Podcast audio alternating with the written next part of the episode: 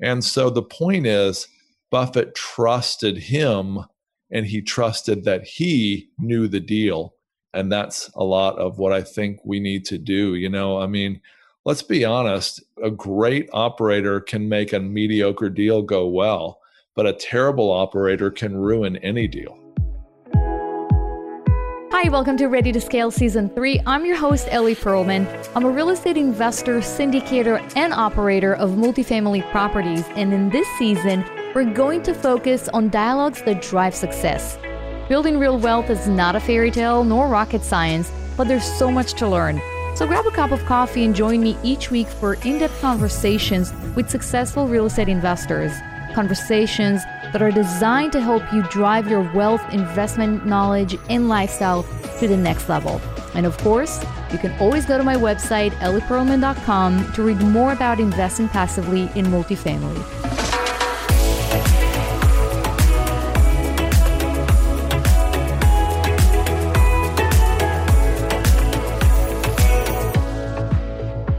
Everyone. Welcome to another episode of Ready to Scale. I'm your host, Ellie Perlman, broadcasting from Providence, Rhode Island. Today, I'm going to have on the show Paul Moore. And I, I had Paul on the show I think it was maybe a year or a year and a half ago when I was still in California. So check out the previous episode with Paul. But for those of you who didn't listen to that episode, just a little reminder that Paul is the founder and managing director at Wellings Capital. He's an author. He's also a Fox business contributor. And his podcast is called How to Lose Money. I was on that podcast. It was a, a really fun podcast. And Paul also wrote two books The Perfect Investment, and the second one is Storing Up Profits. So, without further ado, I want to welcome Paul to the show. Hey, Paul. Ellie, it's great to see you again. How's it going? All is well. Always good to chat with you. Paul and I, you know, we, I forget how we met, but we were on each other's podcasts and we were also referring some investors to one another. So I think we share a lot of things being conservative and, you know, putting investors, you know, in the front the most important thing in the business. We share a lot of, you know, that mindset and focus. So just as a reminder, if you don't mind telling us a little bit about what you do today and how you got started in real estate. Yeah, so I sold my company to a publicly traded firm in 97, bantered around, lost money for a couple years doing different things. And then 2000 started investing in real estate. I flipped houses, then I flipped waterfront lots, then I built houses, big mistake. And then I did a subdivision or two helped with a Hyatt hotel along the way. But I was trying to figure out how to get involved in commercial real estate. And I didn't really know how, but we stumbled into it when we built two multifamily properties in the oil rush country of North Dakota in 2011 and 12. And we operated those for a number of years.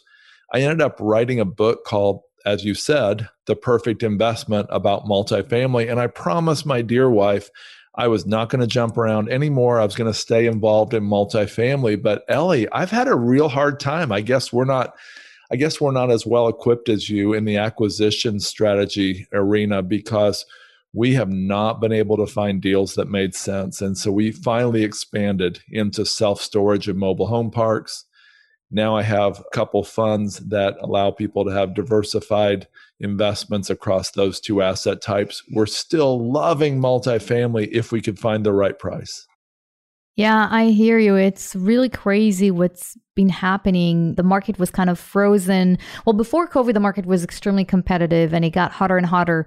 Then we went from one extreme to the other. And March, probably until July or August, the market was was frozen. Most sales were kind of on hold.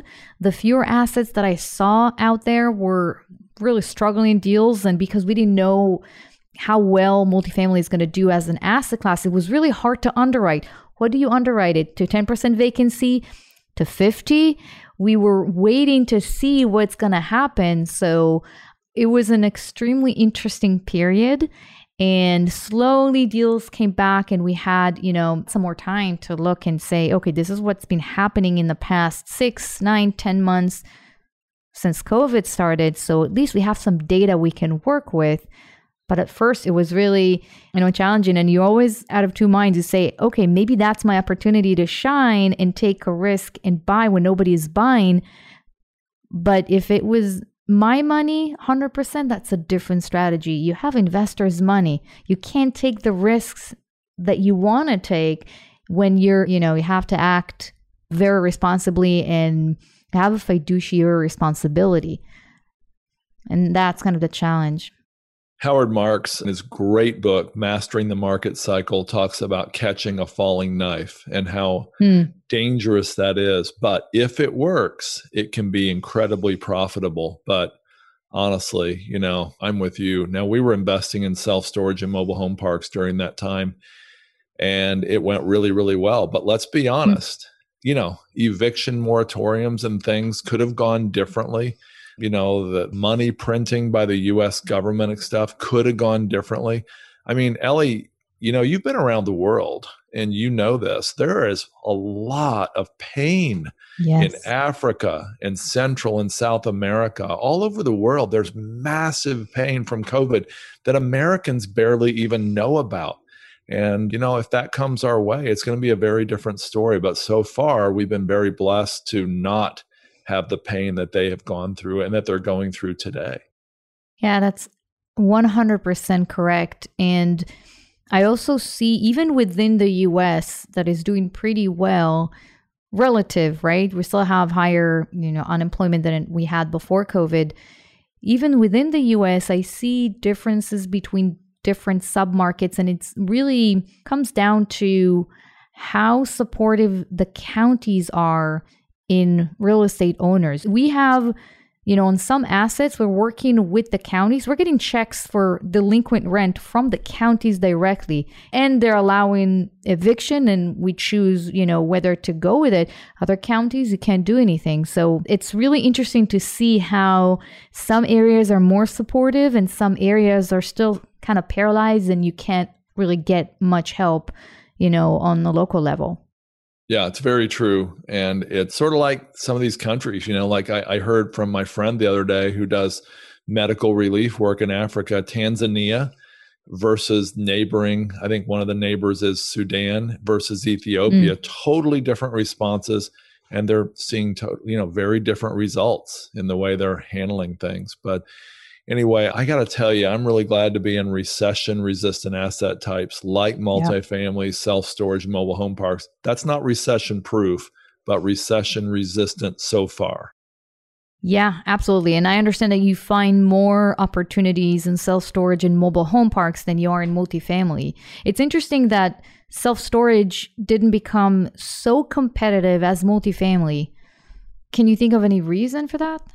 I've got a couple thoughts. I don't know if this is more the cause or the outcome. So maybe we can banter that about a little bit here. But so I heard and I've read that 93% of multifamily assets above 80 units are owned by companies that have typically wrung the value add opportunities out of those.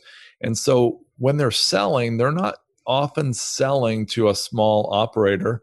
Right. They're often selling to someone larger than them.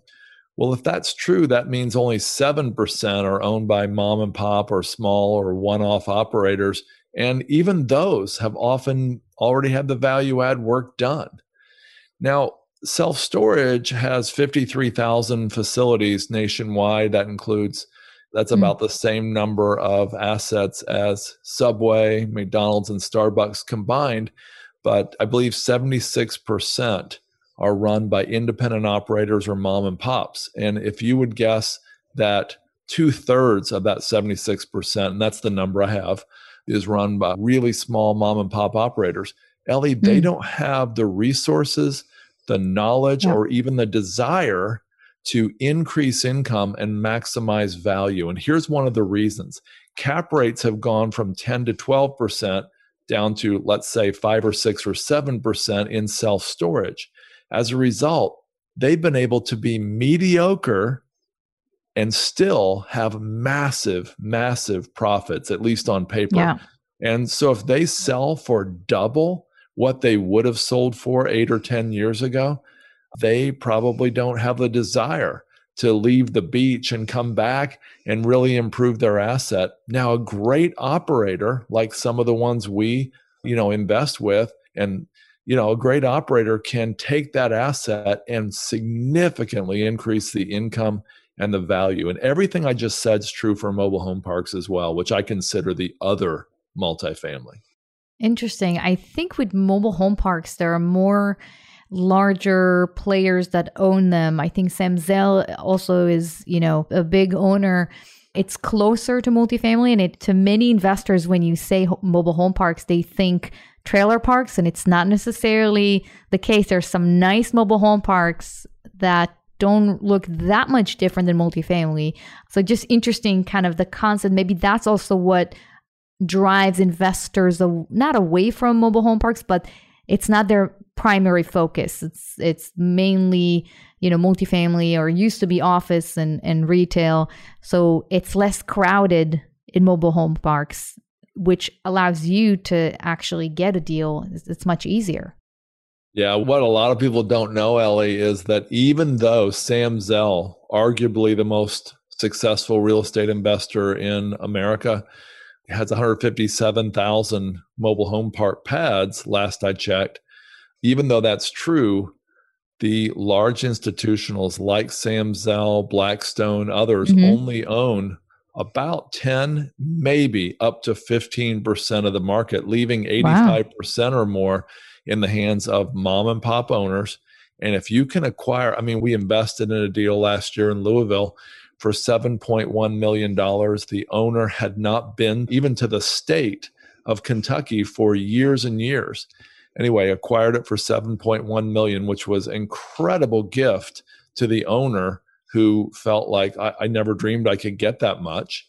And then our operating partner sold it 10 months later for 15 million with 50% Phenomenal. debt and 50% equity, we're talking about more than tripling the equity in about a year. Wow. I think I have a better understanding of the potential there because it's, you know, I, I know multifamily. I'm not really looking into self storage or mobile home parks. That's really interesting. And I want to kind of shift the conversation a bit and talk about funds because, you know, this is, I know you're, you've been doing, you know, many funds and running them your funds are usually semi blind funds, but do you mind talking a little bit about the difference between a blind fund and semi blind fund and other major, you know, kind of a dominant types of funds that are out there and which one you, you chose? I'm actually really interested in understanding that. Yeah, so I would personally define it this way, though there may be other people who have different, more technical definitions. I would say mm-hmm. a blind fund would be somebody who, let's say, like Sam Zell, who has such a phenomenal reputation, has so much of their own money in the game that they say, look, just give me your money and I'll do the best thing I can with it. And people trust them after, you know, they've been doing it well for decades. And then I guess a semi-blind would be we're going to only buy these type of asset classes with this rate of return with this type of debt. And then a mm-hmm. completely non-blind fund, I guess, would be where you say, okay, here are the seven assets I'm going to buy, no more, no less. Mm-hmm. And we chose the middle option. You know, basically, we've been able to build up trust with investors because we say, look, here's what we're going to do, and this is what we've been doing. So that's the option we went with. How about you? What do you think's best? I do like the semi blind fund, which basically tells investors, you know, these are the type of assets we're looking for. And, you know, here's a range of cash on cash and IRR that if the deal underwrites to these, you know, ranges, this is what we're going to purchase. And I know that, you know, right now there's so much capital looking for deals that investors are actually looking for funds more than in the past. And so I think I definitely like the semi blind fund. I think it gives you some flexibility rather than just say, we're going to purchase you know this asset or another asset and it gives you the also the advantage to win deals because the money is already there so i can tell i'm selling two assets right now. And it's definitely comforting as a seller when I'm interviewing buyers to know okay, this buyer already has the money and he's ready to go or she's ready to go, there's not a huge chance that they're actually not going to be able to close because of lack of funding, which is always a concern when you're selling an asset. Right. That's true. I'm curious, are you putting a lot of dry powder together before you're moving on something, or are you only raising the money incrementally as you need it when you have your fund open? So until now, I was actually only accepting funds when I had a deal under contract. Now, with the new fund that we're working on, we're actually raising the money and you know there's some return until we get the first deal. So we're not going to do capital calls. And i know some funds have a capital call structure versus an immediate you know payment. So we prefer to get the funds there and not to get just a soft commitment and then to do a capital call and go back to everyone and say okay now we've identified an asset.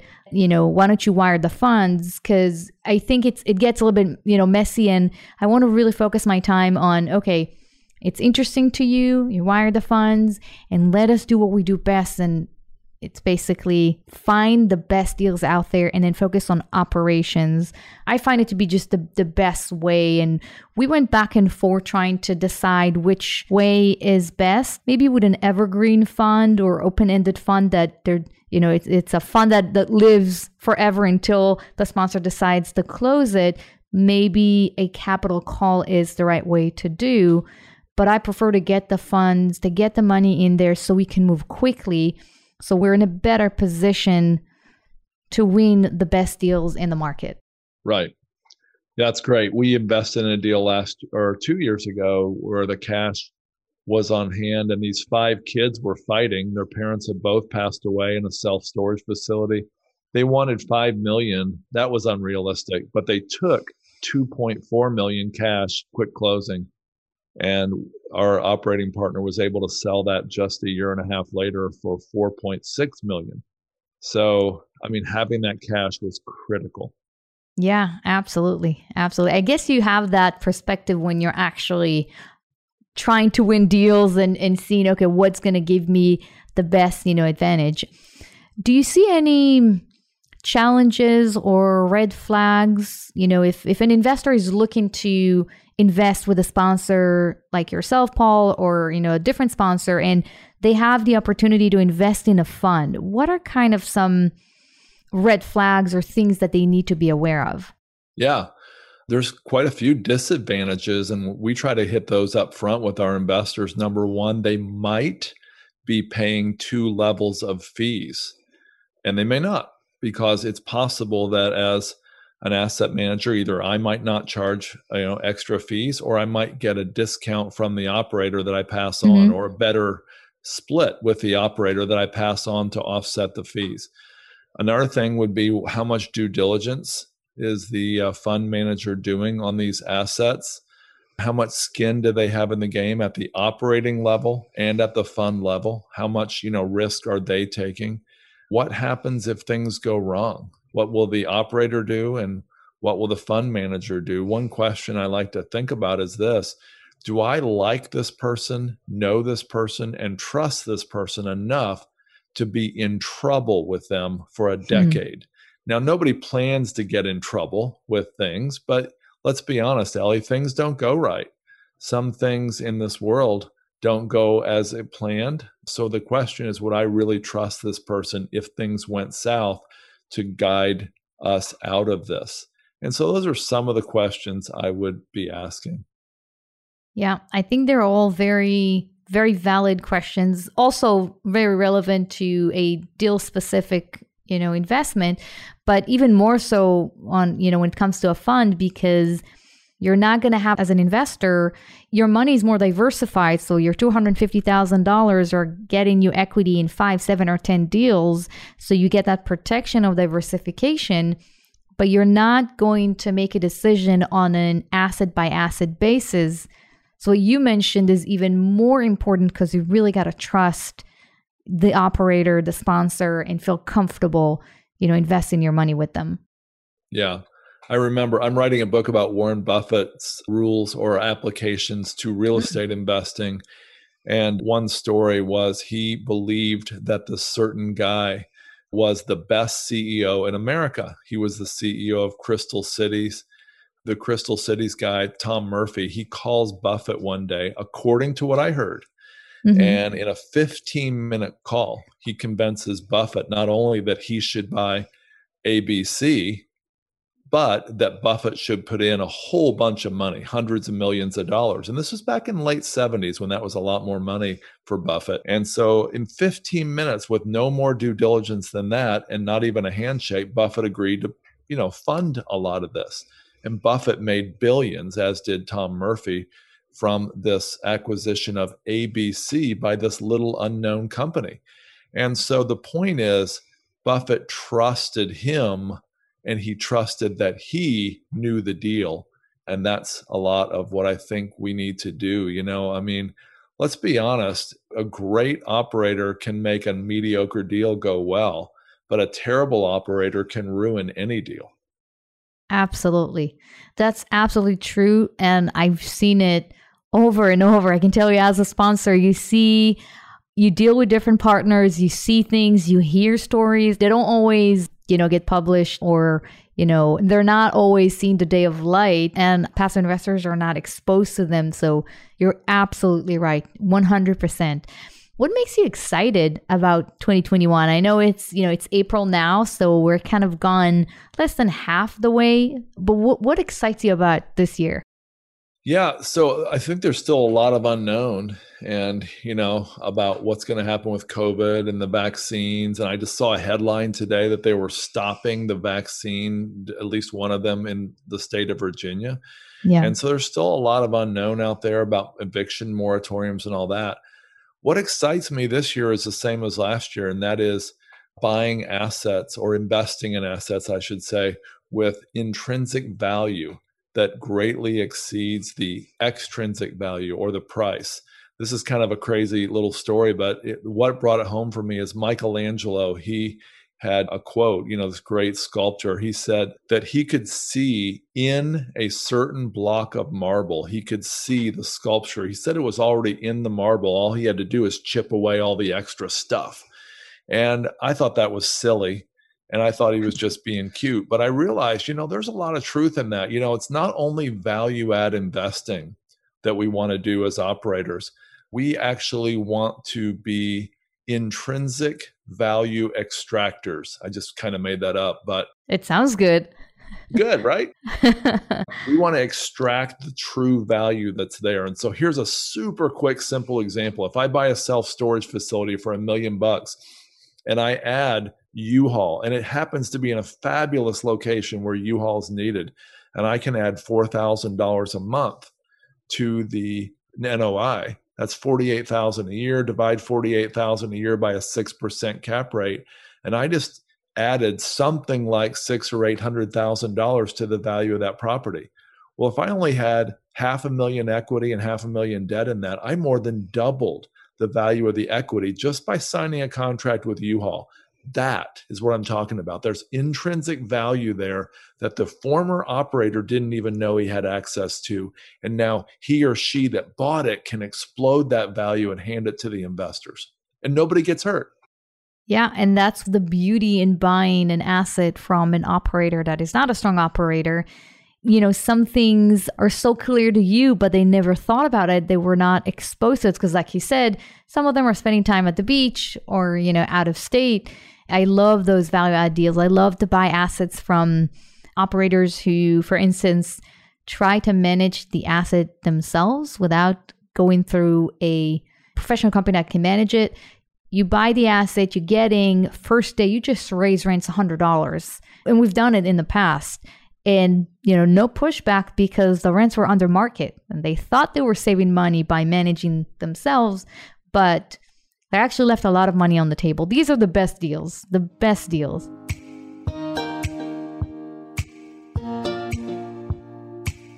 We're great. Well, we've arrived to the lightning round questions. Are you ready, Paul? I don't know. I'm scared. Let's see. So, what's your favorite hobby besides buying great deals? I was on the Bigger Pockets podcast about three years ago, and they asked me that. Mm-hmm. I think I was a deer in the headlights because I, I, actually love writing, but writing's mm. part of work. And so, with all the crazy stuff that happened last year with COVID and the national political scene and everything else, I decided I am going to have some fun this year. So, I bought a dirt bike and I also mm. bought a four wheeler. And my son and I are going to do a lot of four wheeling trails and stuff like that this year. We've already done some and we're having a great time. Wow, that sounds amazing. What's the one thing that people don't really know about you and you feel comfortable sharing? Yeah, so I was the Dayton, Ohio Golden Gloves boxing champ in 1981. That's the good news. That's impressive, huh? Yeah. the joke behind that that my family and friends know is that I was actually unopposed in my weight class. So I just got the trophy to prove, you know, that I did nothing. All right. So, Paul, what do you wish that you had known when you just started investing in real estate? I wish I would have known the difference between investing and speculating. You know, when I mm. first got into it, I speculated a lot and I basically you know, played double or nothing with a whole lot of my capital. And when I landed on nothing, what did I have left to double? Mm. Very interesting. Yeah, it takes some time, I think, to understand that difference. That there's some hard data that you can rely on, and you know, pro forma, and looking at where the market is going. Absolutely. So, Question number four What's your number one advice to high net worth individuals and family offices that want to scale and grow their real estate portfolios in 2021? You know, I would say rely on experts. You know, when I had a kidney stone, I went to the doctor, and the doctor said, Don't worry, we have more medicine than you have pain. Well, I couldn't get that on my own. I had to go to the doctor to get it. And I would recommend that people like doctors and attorneys and tech people say, okay, look, I would rather enjoy my life and I would rather trust a professional. Now, I would actually say, look, spend the time. I mean, Ellie, you and I both know Brian Burke, and Brian wrote a mm-hmm. book called The Hands Off Investor. Take the time to go through that book and really, really spend the time up front to find the right sponsor.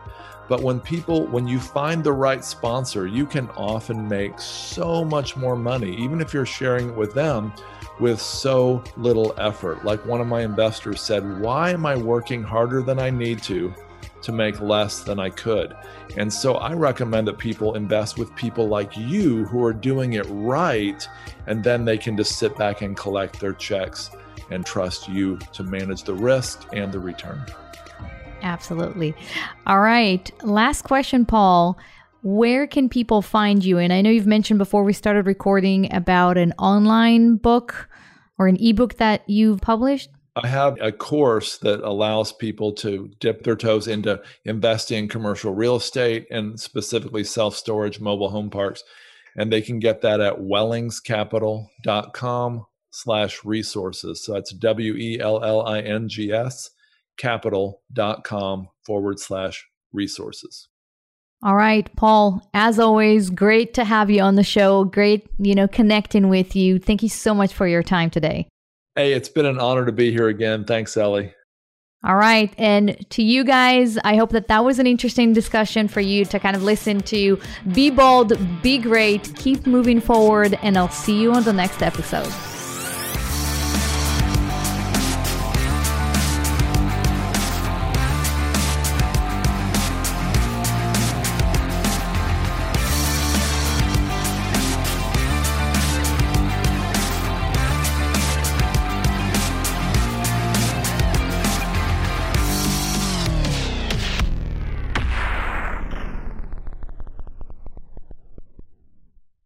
This podcast is a part of the C Suite Radio Network. For more top business podcasts, visit c-suiteradio.com.